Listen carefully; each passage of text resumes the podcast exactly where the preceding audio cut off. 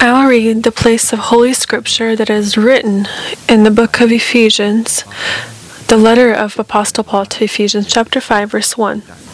Therefore, be imitators of God as dear children.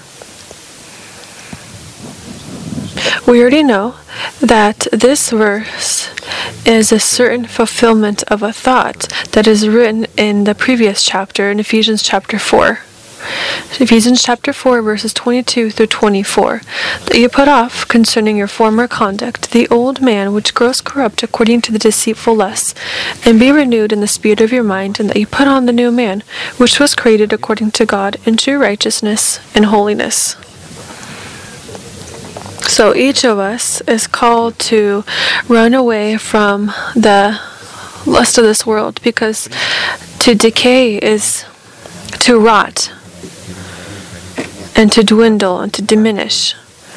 So this is what decay means that we must run away from. It's in a kind of state of uh, d- state of destruction. Scripture says that through the knowledge of our Lord Jesus Christ, we are called to leave this state.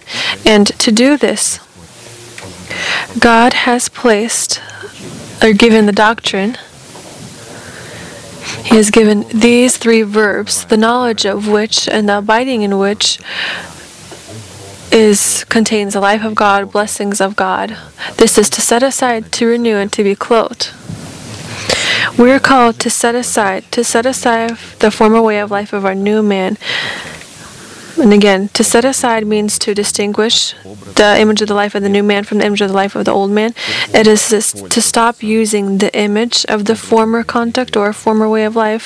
It is to reject or depart from the old way of life, to take off the old way of life, to be freed from the old way of life, to be separated from the old way of life, and to die to the old way of life. To have the ability to imitate God as His beloved children, we need to renew our mind so that we can demonstrate this power of God on earth, so we can demonstrate His character, His glory, His life, God's love, and so forth. To demonstrate the beauty of God in our bodies, we are called to renew our thinking. The verb renew, translated from the Hebrew language, has seven meanings. This is to embody, to be partaking to, to be transformed, to be attentive to the action, to be enticed, to be reborn, and to be, seventh, victorious. By turning these meanings in relation to the new way of life, we receive the information in the form of the commandments of God for implementing the new way of life into the sphere of our thinking. Psalms 119, verse 131. Psalm of David I opened my mouth and panted, for I longed for your commandments. A person who does not pay the price, who calls himself Christian, but he does not set aside his former way of life, he does not renew his thinking with the spirit of his mind, is found outside of this order of God. He isn't found in this order. He's outside of it, and he is not going to thirst for the commandments of God as air. Here he says, I opened my mouth and panted. For me, the commandments of God is like breathing air. And without the revelation of these commandments, without this information, without the teaching, I begin to, I begin to, um, my airways begin to close, and therefore it's a state of opening our mouth and panting and longing for the commandments. These commandments are our role and our calling to cooperate with the truth of Scripture and with the Holy Spirit, Scripture, and no one besides us can fulfill this role. And of course, we're talking about being clothed into the new man. This is the third verb that we abide in, that we're studying, that um, we are looking at. We're looking at this goal, and behind this goal stands very much. And you know, before it was difficult for me as soon as I drew near to the Word of God, or as soon as I listened in church, I listened to our pastor, I had a difficulty. You know, our mind tries to classify everything. To try to put everything in its place. And I will tell you this. I try to understand the teaching with my own mind, with my own understanding. And then I realize that I can't do this with my own mind. It's impossible to understand it directly. Yes, we renew our mind. Yes, we set aside our former way of life. Yes, we pay a price. But we know Him not through our mind, but we acknowledge Him through our collaboration with him. How does this how does this happen? I've been meditating upon this and all of a sudden i in my heart had seen the image of a tree. I saw the symbol and the image of a tree. This tree as you know how there are branches. There's no tree that's the same that's alike. No two that are alike. Each branch has a different leaf. It grows in different directions, and these branches grow in different directions. We don't need to. Uh, we don't need to place these branches in their place. We need to just take from this tree, and for example, a bee. It uh, gathers nectar from this tree. It receives life from this tree. It's just as the teaching of Jesus Christ who came in the flesh that we acknowledge and that the Lord gives us and allows us to grow it in our hearts. We know that this is trust in God, trust that grows from the root of hope in the heart of a person. Hope, we know, is the gospel word or the preached word of God that is placed in the heart of a person that finds and that takes up place there and uh, is rooted there. And as we've already heard, and I meditate upon this tree. I remember the words of our pastor. We can't eat from the tree of God that is amid the garden of God. We can't, we have the ability to eat only by growing this tree in ourselves and eating from it. And we must protect this tree. We must stand guard of this tree. We must care for it. We must fulfill our own role. And finally, at the end, we can offer fruit. And Jesus Christ had said, To those who are victorious, I will eat of the tree of life that is uh, amid the garden of God. The right to be clothed into the image of our new man is the right to rule over time. He is the Alpha and Omega. He is the beginning and the end. He begins this life in us, and this life is outside of God, just as we know, because we know that God is outside of time. He rules over time. And as soon as He begins His work in us, we, as the good soil, are called to grow this tree. The right to be clothed into the new man is the right to rule over time, because without ruling over time, it is impossible to clothe into the garments of righteousness. So, a righteous in all that he does, he will be successful. Why will he be successful? Because he is moving in the direction of God.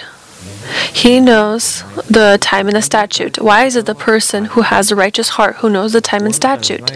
He knows the time and statute and he cooperates with God in this specific time and it's not because he all of a sudden wanted to be sanctified or he wanted to grow or he wanted to offer fruit or he wanted something to, to prove something to somebody, to prove something to somebody else, to God, to devil. It doesn't matter.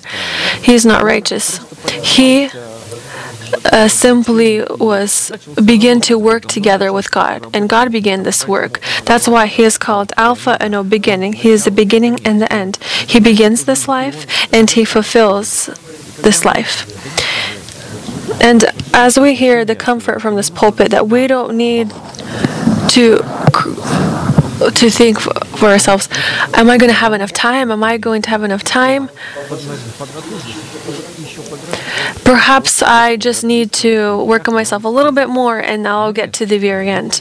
Well, you might not have enough time if we we think this way. Here, a person must fulfill his role. When a person does not fulfill his role, when he is not favorable, or he is not a fertile land that can offer fruit, then it's written, he can never obtain, attain the knowledge of truth. Because they can't they don't have enough time that is given to them that god gives them the time to do so. In scripture being clothed in the image of the new man is being clothed into the garments clean and bright because we know that these garments clean and bright is an image of righteousness. And these garments are given uh, to those who have prepared themselves, and that first they have set aside their former way of life. So they had obeyed to the word, submitted to the word, in which God had called this kind of a person to set aside his former way of life, and he taught him how to do so. He taught him how to do so, how to pay the price, and he obeyed this word. He submitted to it. So, righteousness, as we can see, is obedience, submission. Righteousness is in submission. And a love toward God, this is how God views love. This is how He feels it through submission. People say, I don't feel God. You know, children all of the times, they're not taught, they're not taught to discipline. They say, I don't feel like it. Well, I don't feel like doing this. I just don't feel like it. And I don't feel like working or I don't feel like uh, going to school. He doesn't feel. And he is based on feelings, but a person who has matured, even in our world, um, in the literal physical world, he learns to discipline himself.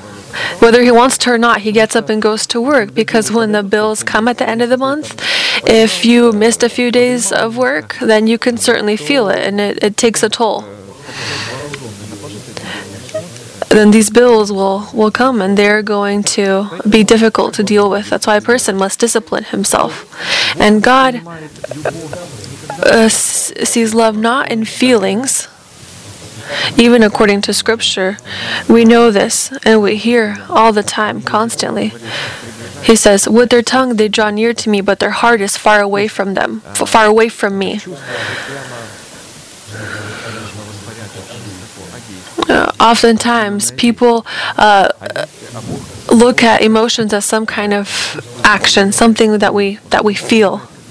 But God feels love for us when we um, demonstrate with our actions that we love Him by submitting and obeying His commandments. By looking at clothing ourselves into the new man, we looked at this process in seven components, each of which finds its definition and expression in Scripture. I'm not going to mention a lot of places of scripture because we already know and we uh, have already perhaps in our memory uh, remind ourselves of these places of scripture. So, a person clothed in the garment clean and bright is clothed in garments of salvation, clothed in garments of justice, crowned with the crown of the groom. He is adorned with the garments of the bride. He is clothed in wedding garments and so forth. And the dignity of the new person in the tripartite, tripartite dimension is expressed in the dignity of a king. We know that garments testify of the dignity or virtue of a person. This is the dignity of a king, the dignity of a prophet, and the dignity of a priest.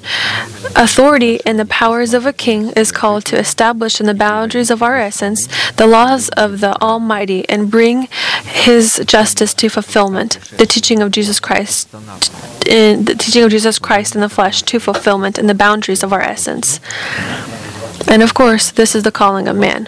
Authority and the powers of a prophet in our essence is called to give us the dignity, called to endow us in the dignity of kings and priests, and establish the limits of our calling and the boundaries of our responsibility. Authority in the powers of a priest in our essence is called to represent the holiness of God and fulfill the ministry of an intercessor. A person clothed in the rank and dignity of a priest is a person clothed in dignity of an intercessor, to whom is given by God the legal right, through righteous prayer, that is the tongue of God, and meets the requirements of His will, to draw near to God and enter into the presence of God, so that we could represent the rights and interests of God that are expressed in God's will. So, or rather, in the written word of God.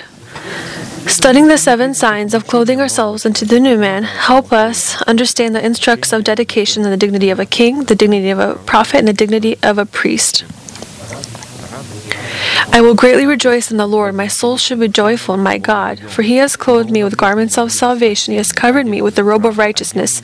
As a bridegroom decks himself with ornaments, and as a bride adorns herself with her jewels. For as the earth brings forth its bud, as the garden causes the things that are sown in it to spring forth, so the Lord God will cause righteousness and praise to spring forth from all before all the nations. Isaiah chapter 61 verses 10 through 11 a deep, difficult, and under, not understanding to mind, to the mind of man, revelation of God. We know that there are exist two formats of salvation. Scripture talks about this, and we are taught this. We are we have learned these two forms of salvation that flow from one another, that verify the authenticity of one another, and that can't be separated from one another. Because this one salvation is made in two different actions. Each of these uh, salvations have their different levels. Sons of transgression, sons of lawlessness, are not meant for eternal life and they break this salvation apart in their essence they argue it they resist it and in this manner, they fill the anger of God, or rather, they um, they expand or multiply the anger of God. But we do not separate these two formats of salvation, but they we unite them in our spiritual essence, and we represent them. Represent them. The first kind of salvation is given to us in the format of a seed as a deposit. If the deposit, according to certain uh, occur into certain commandments and statutes will not be placed into circulation, we will lose our salvation, and we will turn ourselves into the category of those who are called. This salvation will lose its its value. It's going to lose its power. And again, it is we ourselves, it is our choice, and we will turn ourselves into the category who are called. The second kind of salvation is given as a guarantee in the format of the fruit that we bring. It's a fruit that is grown by man that is necessary to not just keep, but to also multiply. If you have it and it multiplies, then you will. Uh, he will keep us from the hour of trial, which will come upon the whole world to test those who dwell on the earth. These people a lot of people uh, didn't want to pay the price. They didn't want to learn. They didn't want to hear the Lord. They resisted Him. And they had lost their salvation, turned themselves into the category of those who are called. Again, because you have kept my command to persevere, I will also keep you from the hour of trial which shall come upon the whole world, to test those who dwell on the earth. Behold, I am coming quickly. Hold fast what you have, that no one may take your crown. So we must hold on to this truth that we have found out. A person who has left his assembly, as we know, is a person who has who had lost his crown. He wasn't able to hold on to it. He wasn't able to hold on to his salvation. Somebody had torn it from him, torn it away from him, and he lost the inheritance. He lost the value of it. He didn't realize the value of him partaking to this assembly, and he says, "Well, I, it doesn't matter where I am, either here or in this church. It doesn't matter where I go, as long as I go somewhere." They are swayed to and from. Whereas the righteous, he is like a root. He uh, is found near the water. His law, uh, his heart meditates on the law of the Lord, and it delights in the law of the Lord. Um, and on all that he does, he shall be successful. But the wicked, they are not so. They blow to and from. As soon as the wind blows, uh, the wind of some kind of teaching, the wind of some kind of rumors or gossip, these people are lifted up and they're taken away um, from their assembly. And obviously, then, then they can't bring fruit if they leave their assembly. 1 Timothy chapter 2, verses 1 through 4. Therefore, I exhort first of all that supplications, prayers, intercessions, and giving of thanks be made for all men, for kings and all who are in authority, that we may lead a quiet, and peaceable life in all godliness and reverence. For this is good and acceptable in the sight of God our Savior, who desires all men to be saved and to come to the knowledge of the truth.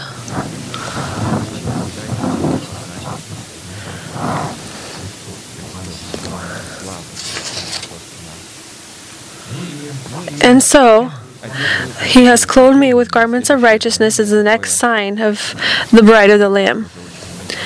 Bride of the Lamb will be clothed in garments of righteousness. For God to clothe a person in garments of righteousness so that this righteousness that is inside can be poured out and a person can be clothed in these garments, a person must fulfill conditions, the conditions of discipleship that are expressed in active humility. Likewise, you young people, submit yourselves to your elders. Yes, all of you be submissive to one another and be clothed in humility, for God resists the proud but gives grace to the humble. 1 Peter chapter 5 verse 5. In scripture there are two kinds of salvations and two kinds of formats of righteousness that cannot exist without one another because they follow one another and they flow from one another. Each of these formats have its certain levels that are tied to growth and faith. The first kind of righteousness a person receives in the moment of his acceptance of salvation. He receives this righteousness on the as a gift of grace apart from his works. This was the righteousness of God that we are called to accept on the conditions of God. Apostle Paul had written about this uh, in illustration in Romans chapter 3 verses 21 through 24. And the second kind of righteousness we receive through instruction and faith is the reward that clothes us in the powers of the fear of the Lord and make us able to distinguish good from evil and to practice uh, righteousness and works of right and works of justice. This is the goal of God for every individual person. He who is unjust, let him be unjust He who is filthy, let him be filthy still. He who is righteous, let him be righteous still. He who is holy, let him be holy still.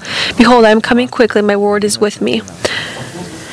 The right to affirm justice in our prayer is the dignity that places a period at the end of all virtues.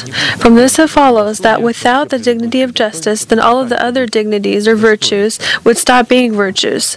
Because without justice, God would stop being God, and ministry to God would be would be turned into ministry towards Satan. Satan. But according to the unchanging word of God, this can never happen before the face of face of God in the kingdom of God. This can't happen in the kingdom of God. First Peter chapter one verse seventeen. And if you call on the Father, who without without partiality, judges according to each one's work. Conduct yourselves throughout the time of your stay here in fear. And therefore, true virtues in the subject of double garments a person can have uh, when he has received justification according to the requirements of Scripture as a gift of grace. And second, through instruction and faith on the foundation of the same Scripture, he began to practice righteousness and works of righteousness according to the norms in Scripture.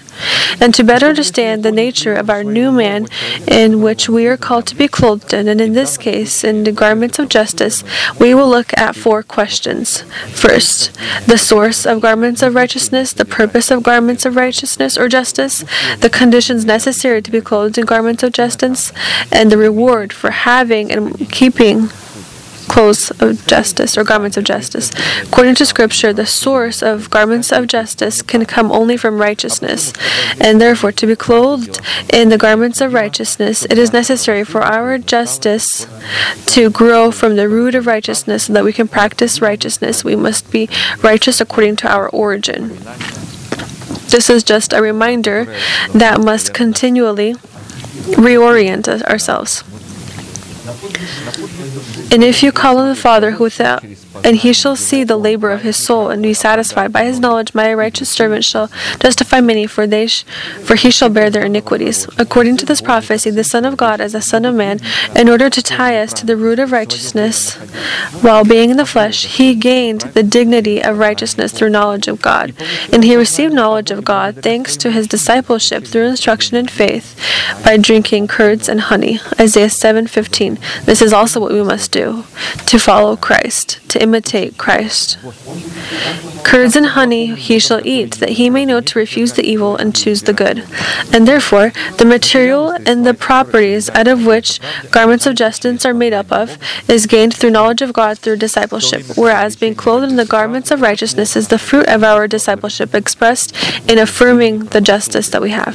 From this it follows that proclamation of the faith of our heart in the justification according to grace, is the first kind of righteousness, whereas affirmation of justice coming from our heart is a second kind of garments of justice or the second garments of righteousness. This occurs through proclamation or the declaration of certain words. Through being taught, a person is called to understand this truth and specifically know the words of the wise, as we know,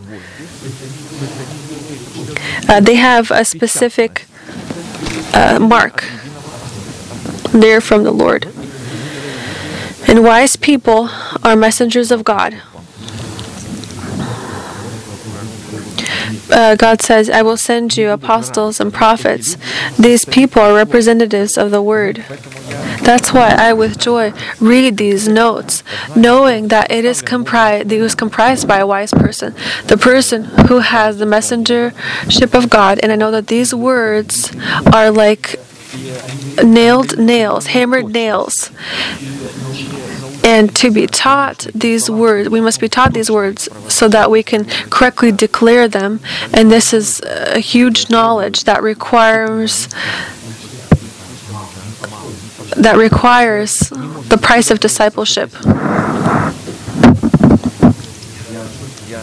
And I understand this very well. I understand when Pastor says about these doctors of theology or so forth. I had went to a biblical institution for many years and I was reminded how we were taught. This was before I came to this church having inner zeal, I what did I do? I came to America and I found out we can be go to Bible college, and so I went to a biblical institution. And I remember these questions that were asked of me. They, I would be asked, is the Holy Spirit a person or not? Okay. You can say it's a person, you can say it's not a person, and you can say I don't know. And still you will receive a letter A grade. Answer however you please. And this is how, how they teach. This is how these institutions teach. And you know, when I had read the book of our pastor, uh, not long ago after I finished this institution, I remember reading the words. Those people who say that the Holy Spirit is not a person are people who are um, whose minds are diminished, whose minds are in the dark, and they believe in demonic teachings. And I had dug in scripture, studied all of this, studied these books of theology, and I began to think that he's not a person. When I was giving my test, I had noted that the Holy Spirit is not a person. And when I, as soon as I gave this exam, uh, I received the letter A, and all of a sudden I see this passage in Pastor's book, this little blue book that we had and I thought, and I was, I was beside myself, and I thought, what had I done in this exam? Why did I mark off that question that way I, that I did? And a person uh, learns, he teaches, he teaches, he finishes the schooling, and he understands that he doesn't know anything. He doesn't know anything, doesn't understand anything. He just wasted his time and his money. But we are taught in the true institution, in the real institution, where we will have true graduation. There's going to be a certain result that we will achieve.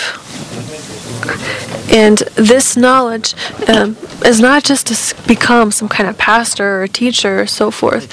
And you know why I wanted to go to school? They, I was told, you know, and I was told this. This, of course, isn't true or perhaps maybe I don't know. I didn't look at this, but later on I understood that this isn't true. They were telling me if you don't have education, you can't be any kind of minister in the church. And I thought to myself, man, how I came to America, I need to do something. And then right away I skipped off to to theology school. I never wanted to be a pastor and this is a strong burden.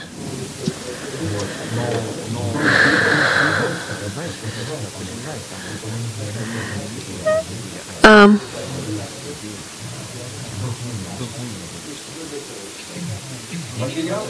the material and properties out of which garments of uh, righteousness are comprised of is through discipleship, whereas being clothed into garments of uh, garments of righteousness is the fruit of our discipleship. From this it follows that the proclamation of the faith of our heart in righteousness according to grace, the garments of righteousness, are again the garments of righteousness. According to these statements, it's impossible to become righteous by doing some kind of good deeds. One must be born righteous and grow in this righteousness and practice righteousness. Here we have a specific separation of him who is righteous and him who tries or strives for righteousness, tries to become righteous. If you know that he is righteous, you know that everyone who practices righteousness is born of him. 1 John 2:29. Works of righteousness are the works of God or good works and they're not according to the definitions of a person's the way a person sees good works. But good works must be defined by their source the source of their origin. Therefore any kind of religious good deeds that come from the flesh is evil and it challenges the righteousness of god. Praise god that we can hear about this that we can know this and that we can apply it in our lives and we can have a certain freedom associated with this. We can gain this freedom by acknowledging truth, not being found under any kind of guilt. Well, I can't do this, I can't do this. We must define the source. What is standing behind these works? One sister came up to me and said, I wanted to do something, and I understood in my heart that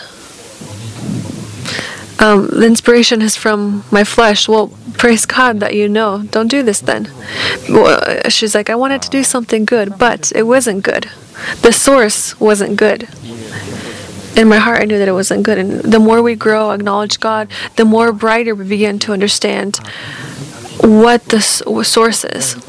But when we're unable to understand, thanks, thank, thanks to God that we can go to our leader, to our pastor, and ask him. Says, "I have a question. Please tell me."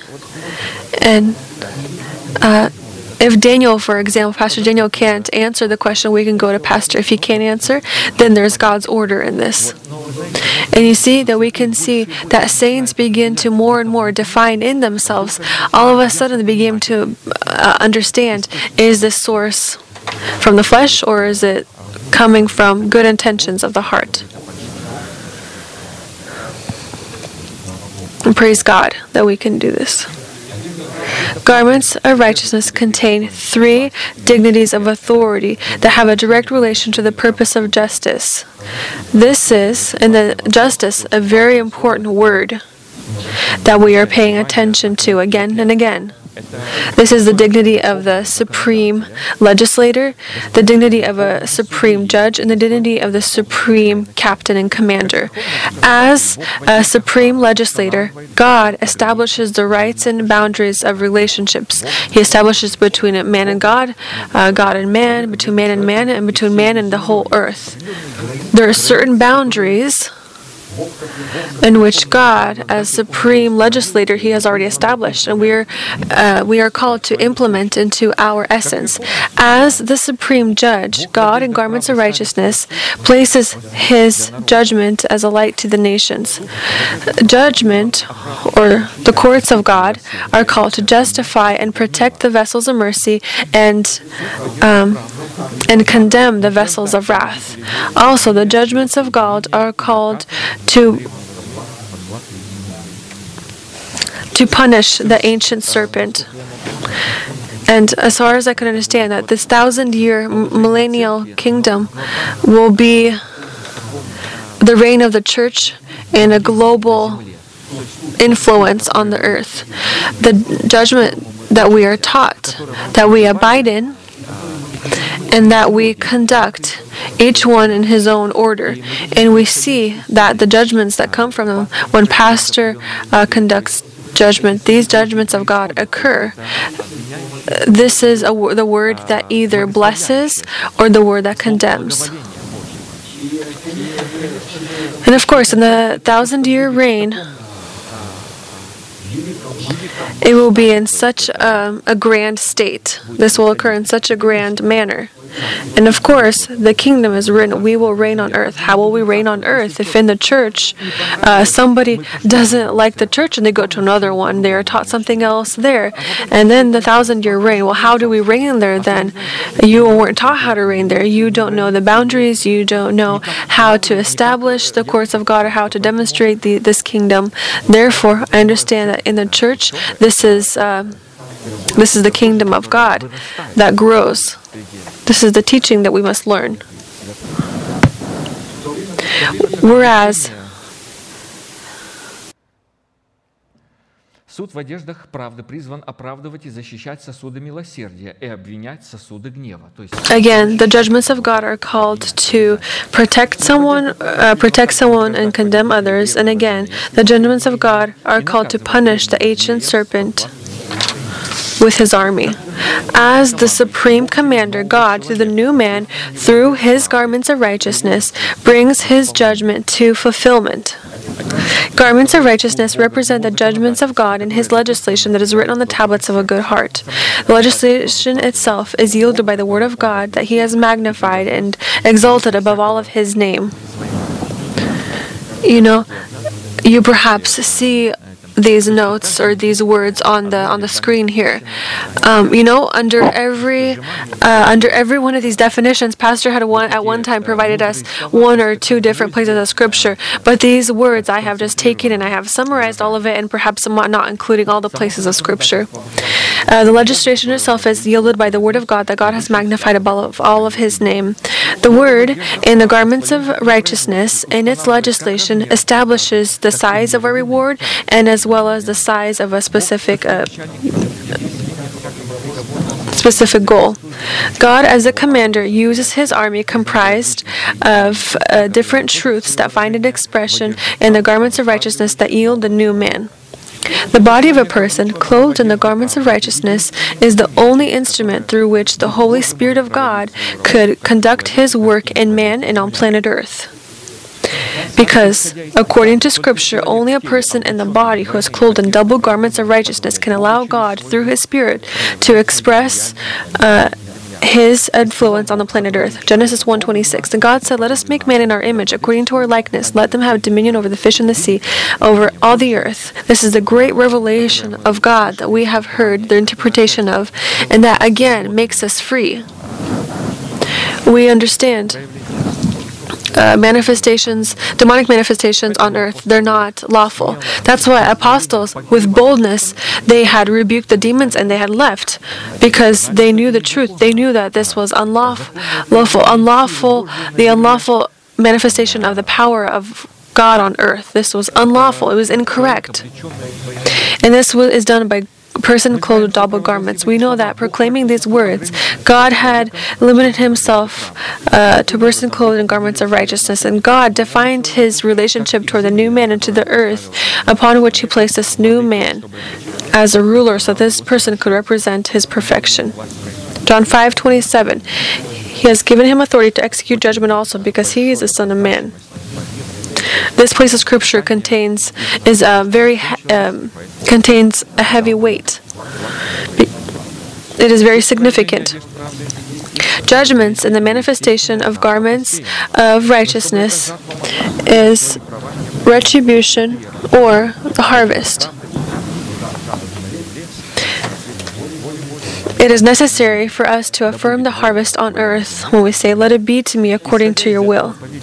According to these words, a person who is clothed in the garments of righteousness can fulfill the written word. And a person can fulfill, fulfill the written word in the boundaries of his responsibility. Each holy person clothed in garments of righteousness will conduct only the righteous judgment and judge with the judgment of God, with the correct judgment, just Christ has taught.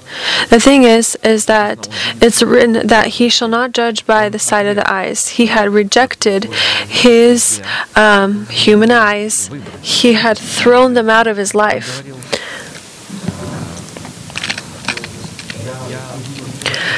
I judge only that which the Father tells me, that which I see from the Father. That's why I search for His will, and my judgment is true.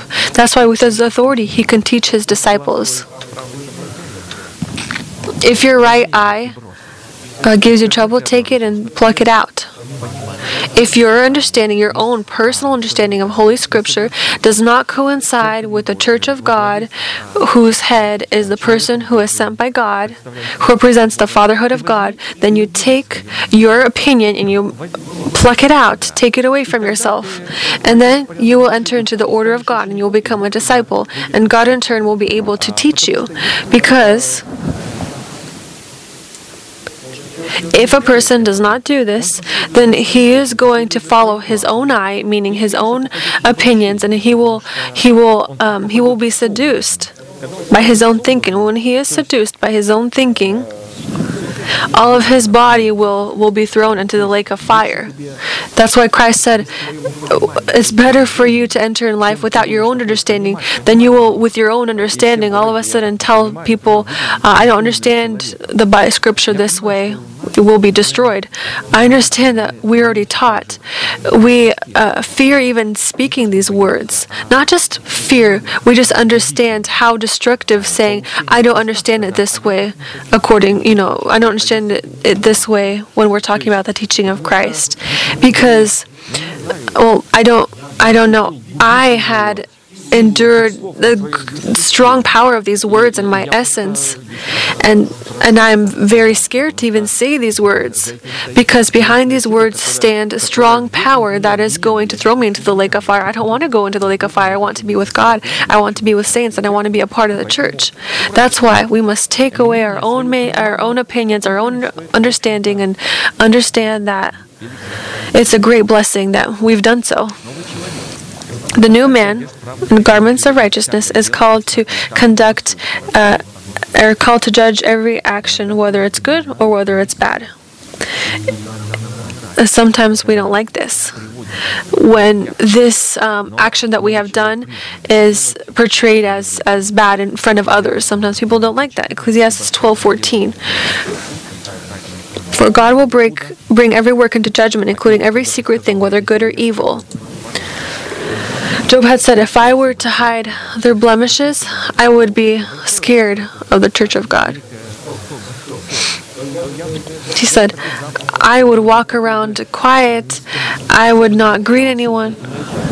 You know, I would try not to go to yachek or a cell group. You know,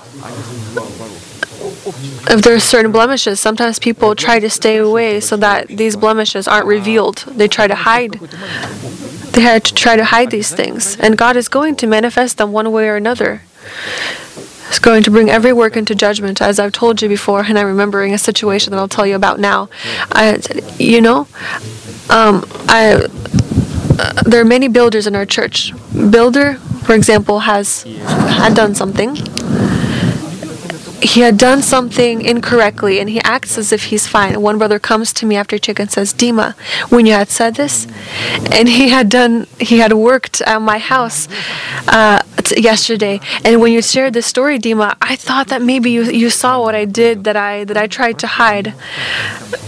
And I I didn't. I wasn't even thinking about this. What I, I noticed that he did something perhaps not fully well, but I thought, okay, this can be covered. That's okay. And this person thought during cell group when I was testifying this that I was talking about him. That I found this. That I went to uh, cell group and uh, testified about this so um, that I could catch him. but no, God uncovers through this kind of close relationship um, our blemishes, and this is good. Um, our goal is now to be rid of this, to be rid of these blemishes. Um, again, uh, so number two, the new man, the garments of righteousness, called to participate in the discreditation of unworthy judgments. Third, the new man in garments of righteousness called to participate in building our trust in God. Fourth, the new man in the garments of righteousness called to participate in conducting or building up the fruit of joy. Psalms 97 verse 8. Zion hears and is glad, and the daughters of Judah rejoice.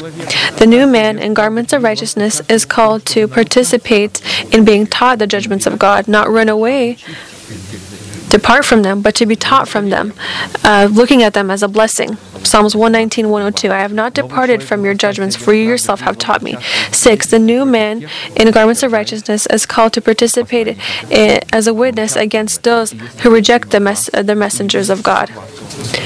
And whoever will not receive you nor hear you when you depart from there, shake off the dust under your feet as a testimony against them. Assuredly I say to you, it will be more tolerable for Sodom and Gomorrah in the day of judgment than for that city. Mark 6:11. We participate in this. Say Amen. We uphold this. We uphold the hands of the um, messenger of God and the judgments he speaks. Seventh, the new man in the garments of righteousness is called to participate in the ceremony of the marriage between God and his chosen remnant. Hosea 2:19. I will betroth you to me forever. Yes, I will betroth you to me in righteousness. And the price for being clothed in the garments of righteousness, the first price is comprised of fulfilling the conditions that allow us to be filled with the fear of the Lord, to be filled in such a way that this fear of the Lord can flow from us with uh, in a great river. The price, the second price for the right to be clothed in garments of righteousness, comprises of conditions, the fulfillment of which are called to turn upon us the favor of God. Third, the price for the right to be clothed in the garments of righteousness is the price for the ability to judge all that comes from the Spirit of God. Um, but ourselves do not depend on the judgment of any kind of carnal person. And fourth, the price is the price for the right to acknowledge the mind of the Lord to judge him. First, the right to be clothed, and the price for the right to be clothed is fulfilling the conditions that allow us to be filled with the fear of the Lord. Jesus was filled with the fear of the Lord, and of him it is said, Isaiah 11:3, His delight is in the fear of the Lord, and he shall not judge by the sight of his eyes, nor decide by the hearing of his ears. As far as we know, the price for the right to be filled with the fear of the Lord is comprised of instruction through faith, which we can receive none other than through the person whom God has placed before us, so that he can edify us in faith and bring us to perfection that is inherent to the perfection of our Heavenly Father. Curds and honey he shall eat, that he may know to refuse the evil and choose the good. Isaiah chapter 7, verse 15.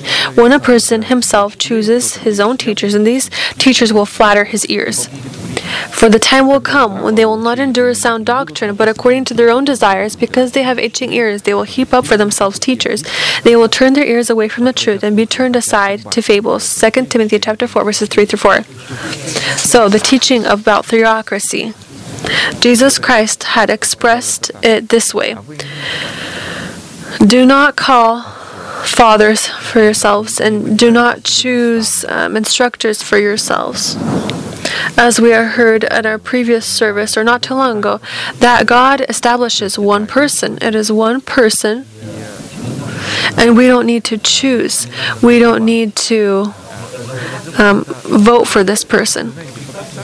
You know, to, by scripture, voting is to give us certain uh, dignity to, because we know that uh, when people had chosen somebody and called someone and call on someone, the glory of Israel had departed from the sons of Israel.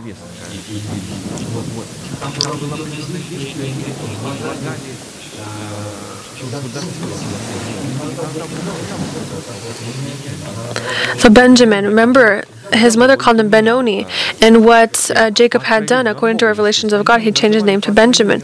People named people um, according to re- revelations from God. That's why we know that the names of apostles, Simon, Peter, and so forth, uh, excuse me, yeah, these were apostles, and they contained great, deep meanings that contain different purposes, dignities, uh, fate. That's when people say, do not name teachers for yourselves. Meaning,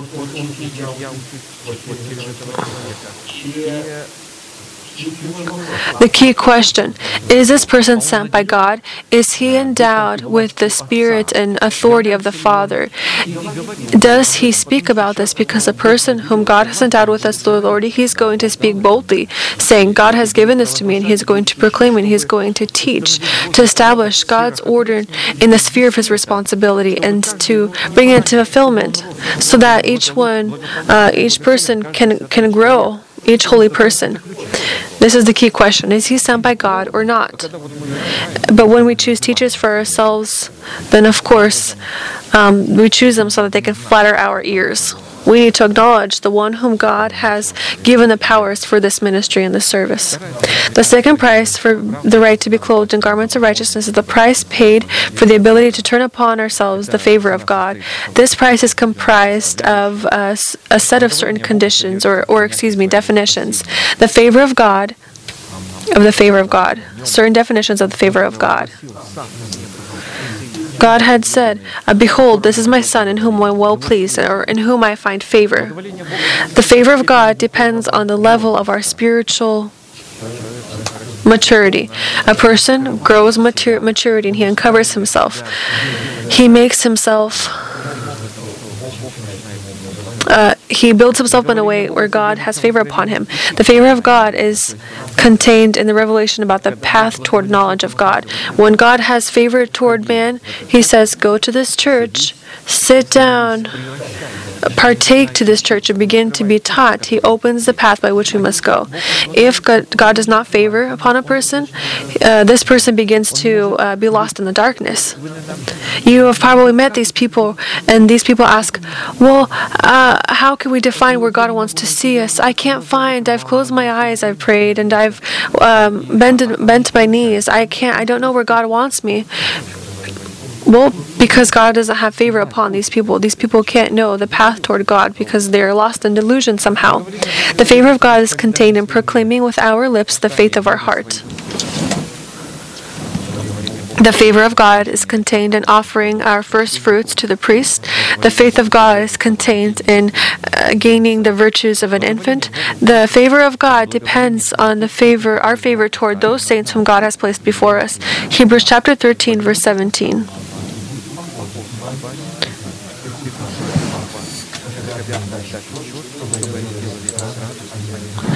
Obey those who rule over you and be submissive, for they watch out for your souls and those who must give account, as those who must give account. Let them do so with joy and not with grief, for that would be unprofitable for you.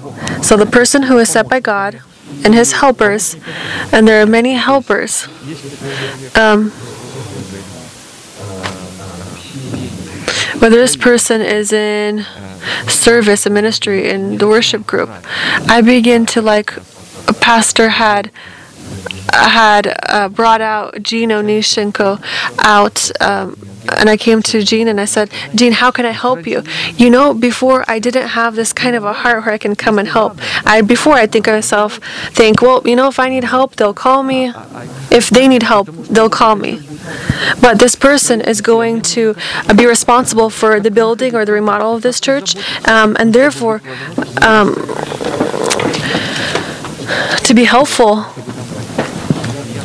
we submit to this one person, and people think that if the remodel is done, the sound will be will be better. And other people say, "Well, why are we even doing this remodel?"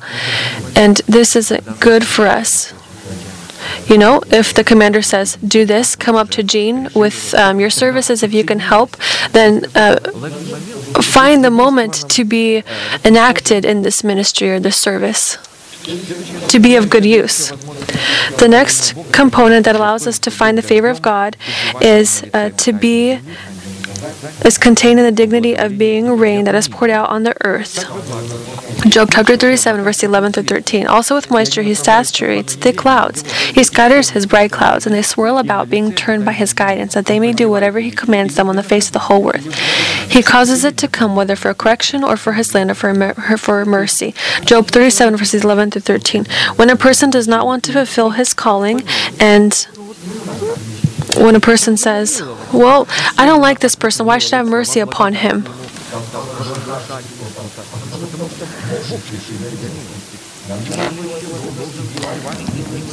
We must pour out the mercy of God. Whether or not you like this person, you know we're different people. You know, some people are more sympathetic to us, other people might not be. But uh, we must be taught not to judge according to the sight of our eyes. Another place of scripture, as rain, we must serve as punishment. So when you punish, you become you become bad in the eyes of this person whom you punish, and people don't want to take that image upon themselves or take the responsibility upon themselves. Um, but cursed is the one who withholds his sword from the blood. Sometimes blood has to be poured. Sometimes we have to demonstrate severity. He said, because you let a person because you let go of a person who was supposed to be killed, your soul will be, I will take your soul for his soul. We must fulfill the word of God. That's why sometimes pastor dem- uh, is severe, and I understand that this isn't easy to be severe in correction. You know, when I heard this severe correction, my soul begins to, began to kind of uh, resist it and to act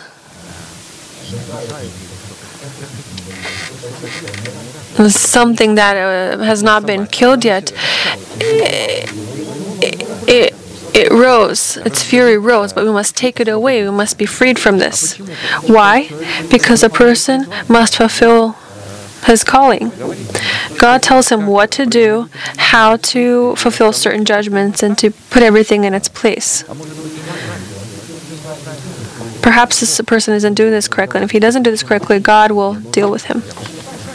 We must just demonstrate obedience to the word that we hear. The next component that gives us the ability to find the favor of God or gain the favor of God is the requirement to not forget the instruction of our Father and to keep His commandments, to keep them to remember them. Proverbs chapter 3, verses 1 through 4. My son, do not forget my law, but let your heart keep my commands. For length of days and long life and peace they will add to you. Let not mercy and truth forsake you. Bind them around your neck. Write them on the tablet of your heart. And so find favor and high esteem in the sight of God and man. So we must bind our neck with mercy and truth so that our neck can be bent and, and become obedient. And again, write them on the tablet of your heart, and you will find favor and high esteem in the sight of God and man. So, God, through the Spirit of the Father and the tablets of our heart, in this way, He He writes the commandment on there. When we obtain knowledge about how we should understand this truth, how we should apply it in our lives. Because you know, we hear, we listen, we listen to the word, then we come to cell group and we're told you need to do this. I thought, well, uh, I, I thought Pastor explained it this way. No, you don't understand correctly. You must do it this way. Each of us might have understood differently, and we need to settle everything. And um, we've done this a few times. I said, I would say, sister, go again go again and double check, double check this knowledge or this piece of information that we think we received, so that we um, have incorrect thinking. It must sometimes be double checked. And all of a sudden, when we do double check, I think, oh, you know what? I'm a leader. I didn't understand this correctly. I thought, you know what? I should understand all of this together, but, but okay, that's okay. I may have not have understood. That's okay. Now we found out um, the correct piece of information, and we can go forth. The next component that gives us the ability to find the favor of God is contained in obtaining a good heart. A good man obtains favor from the Lord, but a man of wicked intentions he will condemn. Obtaining a good heart. It could be gained. A person may say, "Well, maybe I'm not meant for the kingdom. Maybe I'm not. Um, maybe God doesn't need me." You can gain a good heart. You can gain this. Just demonstrate obedience to the gospel word of God. But a wicked person with wicked intentions, he, God will condemn. God will judge him. We must believe that justification is not because you've been so good that you've tried. You know, sometimes the adulterers uh, gain the kingdom of heaven than instead of the Pharisees and the Sadducees because um, they had a good heart. They obtained this good heart. They understood that if they do not repent, they'll be dead. That's why they ran to Christ, and it's written that the Pharisees had looked at them and they thought, well, look who Christ is uh, dining with. When I know I've told you this before. When I came and I met with Pastor, I thought what kind of people surrounded him, and I was a kind of Pharisee and a scribe. And I looked at this table and I thought, how a person speaks as a man of God, but his surroundings is, is so different. He's surrounded by so many different people, and I was very confused when I had just come. The next component that gives us the ability to obtain the favor of God is comprised in gaining a wise heart or an understanding heart. The king's favor is toward a wise servant, but his wrath is against him who causes shame. A wise heart is a heart that is able to uh, rule its calling according to the requirements contained in the statutes of God. Give to your servant an understanding heart to judge your people, that it may discern between good and evil. Who is able to judge this great people of yours? The speech pleased the Lord that Solomon had asked this thing. Then God said to him, Because you have asked this thing, and have not asked long life for yourself, nor have asked riches for yourself, nor have asked the life of your enemies, but have asked for yourself understanding to discern justice, behold, I have done according to your words. See, I have given you a wise and understanding heart, so that there may not be anyone like you before like you before you, nor shall any like you arise after you. And I have also given you what you have not asked, both riches and honor, so that there shall be no one like you among the kings all your days. So if you walk in my ways to keep my statutes and my commandments, as your father David walked, then I will lengthen your days.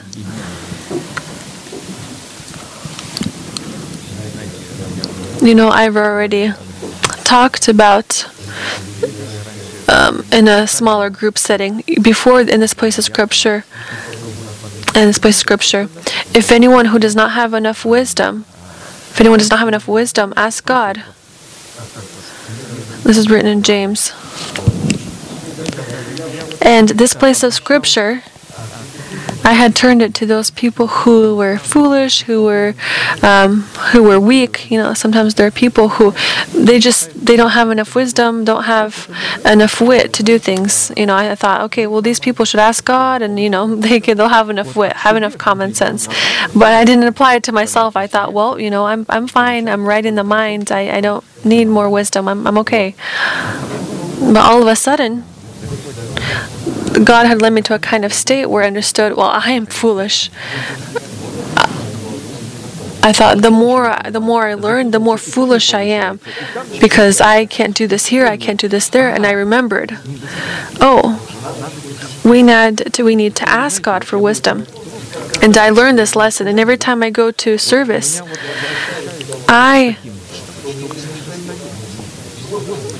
think uh, I put myself in this position. Lord, I don't have enough wisdom. Today you will manifest uh, wisdom from this pulpit. Allow me to accept it. Allow me to hear it and accept it. If I don't realize that I don't have uh, enough wisdom, then I will be able to uh, to receive more of it. We must learn, and we must gain this wisdom. The next component that gives us the opportunity to find the favor of God is comprised of the teaching that, under the condition of our heart being inclined, we can receive uh, wisdom or knowledge through instruction and faith from God's kings and priests. Proverbs 19 2. The king's wrath is like the roaring of a lion, but his favor is like the dew on the grass. The favor of God is the truth that is contained in the teaching of Christ. And we are going to now pray together according to the mercy of God. God has allowed us to be in this place. Our time has drawn to a conclusion. We realize our weakness, we realize our lack before God, and we realize our lack in knowledge or wisdom. We will make our hearts thirsty, we uh, prepare ourselves to accepting God's revelations, and we will try to pay this price. Amen.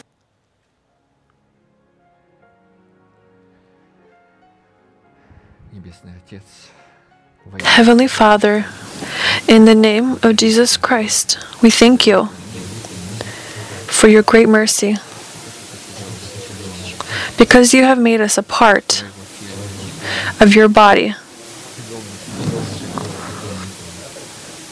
You have allowed us to lose ourselves, forget our nation, the house of our Father, to uh, refuse our own understandings, refuse our own gifts, our own abilities, to use the abilities that you give us through the prophetic authority so that we can realize our callings on earth. We thank you that we have died to this earthly body for our love to this world. We have loved your life, your resurrection.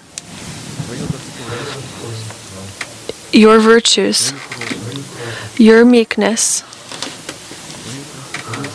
your beauty.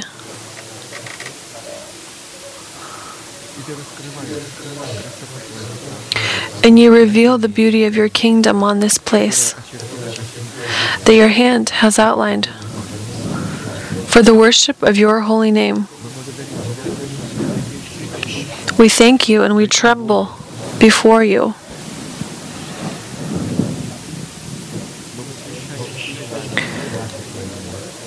We are astonished by your judgments. We rejoice in your greatness. We thank you that your hand is spread out to your inheritance. We thank you that we can humble ourselves with a meek spirit, and this is this is a great privilege to us. We have loved the future world, we have loved your life. And you have come to us.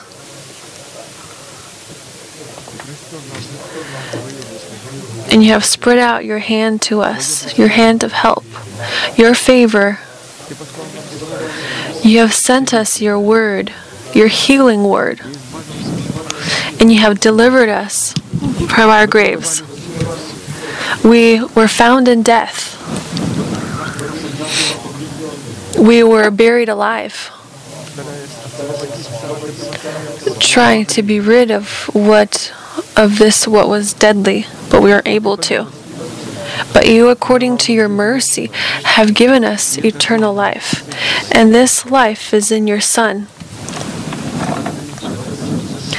We thank you for your Son, our Lord Jesus Christ, who has made wisdom for us, righteousness, sanctification, healing, redemption, who has made uh, the redemption for our bodies, who is the temple of the whole living Holy Spirit in us. We are not our own, but purchased by God with a high, a steep price.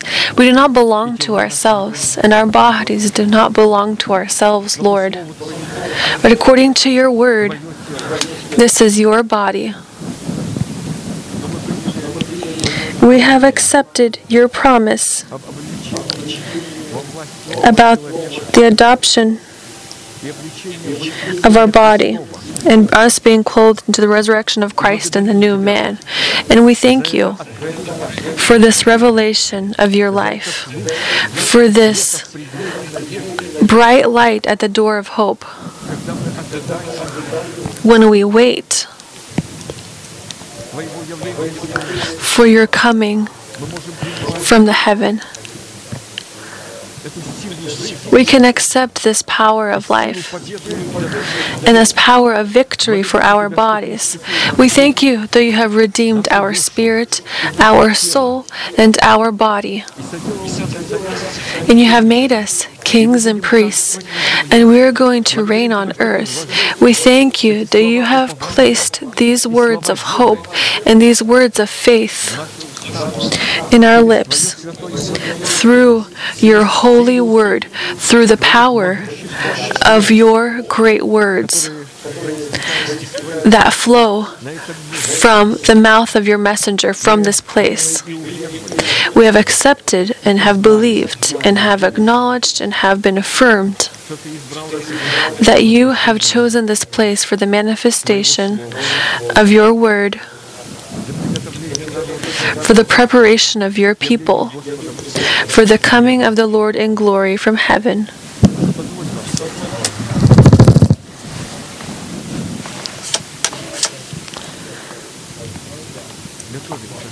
Allow us to be prepared for this coming day,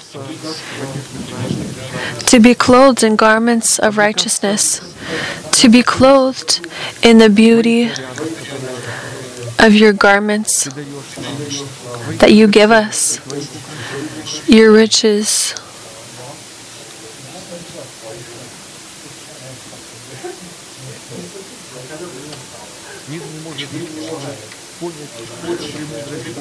The world can't understand this wisdom of God, and the religious world has denied and rejected this godly wisdom. But we, as your children, have loved your word.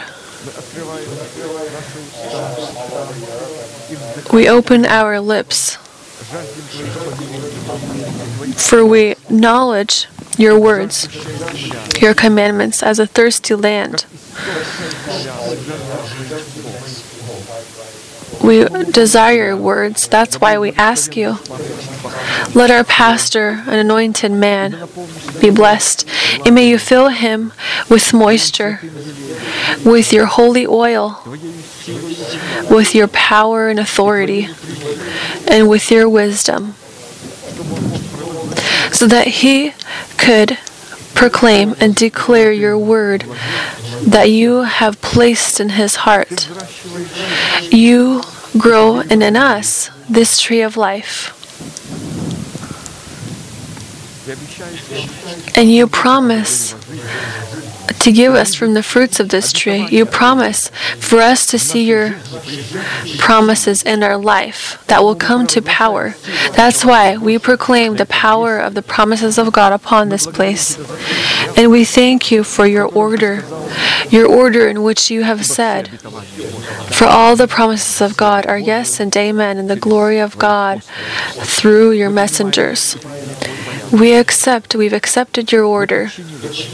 We have submitted ourselves to this order. We have chosen to love this order. We have acknowledged that the church is the strict order of God, where there exists the submission of the younger to the older, where there are officers and soldiers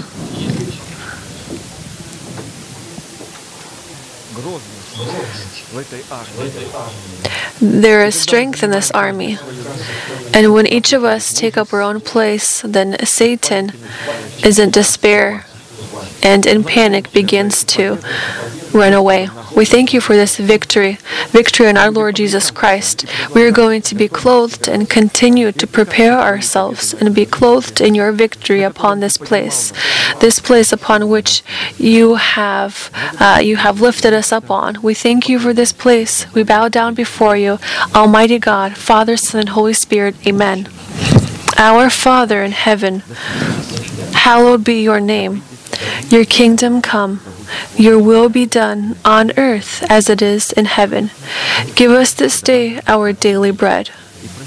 And forgive us our debts as we forgive our debtors. And do not lead us into temptation, but deliver us from the hand of the evil one. For yours is the kingdom and the power and the glory forever. Amen. And let us proclaim our unchanging manifestation. Now to him who is able to keep you from stumbling and to present you faultless before the presence of his glory with exceeding joy. To God our Savior, who alone is wise, be glory and majesty, dominion and power, both now and forever. Amen.